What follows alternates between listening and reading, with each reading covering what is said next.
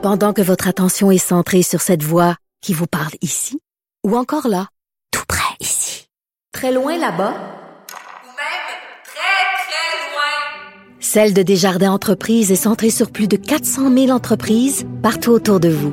Depuis plus de 120 ans, nos équipes dédiées accompagnent les entrepreneurs d'ici à chaque étape pour qu'ils puissent rester centrés sur ce qui compte, la croissance de leur entreprise.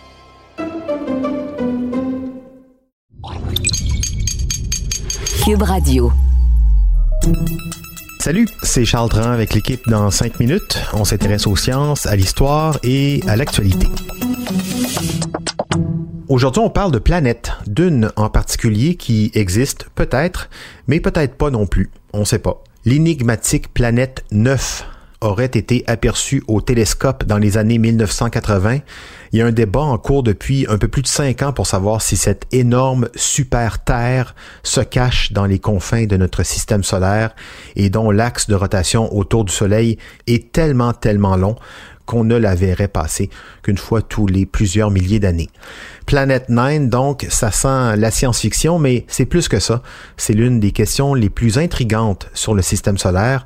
La réponse s'avère insaisissable, mais une étude révèle ce qui pourrait être les traces de l'existence de ce mystérieux objet planétaire hypothétique, on le rappelle. Voici Élise Jeté. Des preuves d'une planète massive dans notre système solaire externe ont été trouvées et ça pourrait être l'insaisissable planète 9 que les astronomes recherchent depuis longtemps. Planet 9 est un monde qui existe peut-être en orbite bien au-delà de Neptune, dans les confins de notre système solaire. Le regroupement gravitationnel de certains objets du système solaire externe suggère la présence de ce monde, une super Terre au moins cinq fois plus massive que notre planète, mais aucune preuve concrète de sa présence n'a encore été trouvée. Il s'agit donc d'une hypothèse sur laquelle on s'interroge largement en rêvant de science-fiction dans un article du magazine New Scientist. Pour trouver des preuves de l'existence de la planète 9, Michael Rowan Robinson de l'Imperial College de Londres a examiné les données d'un télescope spatial aujourd'hui disparu appelé le satellite astronomique infrarouge, IRAS. Lancé en 1983, IRAS a fonctionné pendant neuf mois. Le télescope a sondé le ciel dans l'infrarouge, découvrant des objets comme des astéroïdes et des comètes.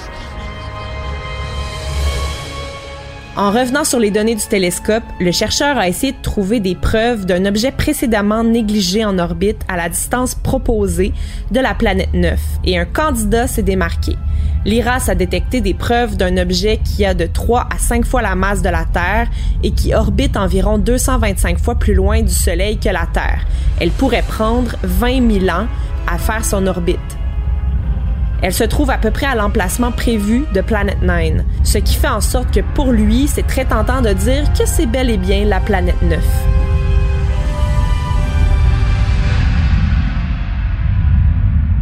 Les limites du télescope, cependant, font en sorte qu'il y a pas mal d'incertitudes quant à savoir s'il s'agit vraiment d'une planète ou non.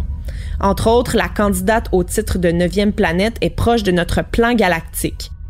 En astronomie, le plan galactique est un plan situé au milieu du disque où se trouve la plus grande partie des étoiles d'une galaxie de forme aplatie. Dans la Voie lactée, il s'agit donc d'un disque épais qui est plein d'étoiles et certaines d'entre elles pourraient apparaître de manière trompeuse comme une planète dans un petit ensemble de données. Par contre, dans les données, ce qu'on reconnaît comme étant la possible planète 9 se comporte tout à fait comme un objet en mouvement. Cela suggère donc qu'il s'agit d'une planète plutôt que d'une étoile lointaine. Les nouvelles preuves sont quasi absentes des livres d'astronomie et Rowan Robinson a épluché une autre enquête très sensible du Panoramic Survey Telescope and Rapid Response System en service depuis 2008 qui n'a jamais réussi à retracer Planet 9.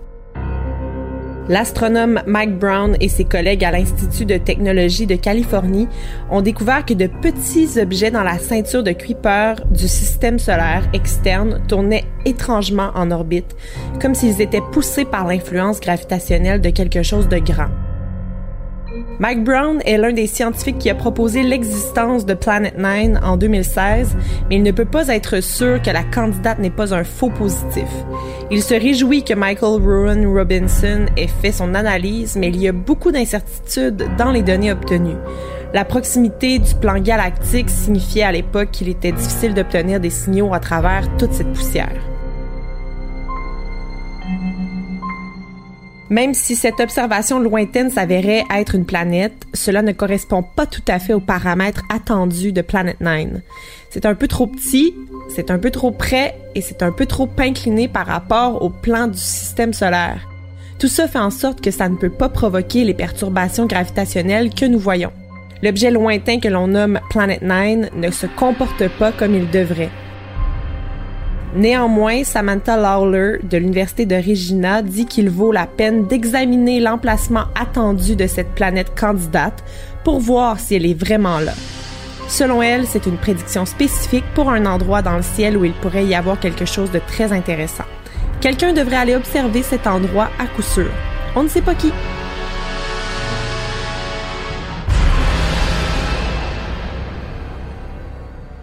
Ça, c'est le genre de projet qui devrait intéresser euh, un milliardaire excentrique qui pourrait, avec son entourage, euh, se construire une fusée super cool euh, et partir dans la direction de où il pense qu'il va trouver la planète.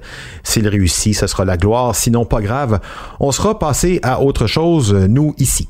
Plus sérieusement, la découverte que Planet 9 existe bel et bien serait une trouvaille fantastique dans notre connaissance du système solaire, mais en attendant d'avoir euh, éventuellement des réponses un peu plus solides, la spéculation, les hypothèses, euh, on peut laisser ça à l'industrie du cinéma et des jeux vidéo. Merci, Élie Jeté, c'était en cinq minutes.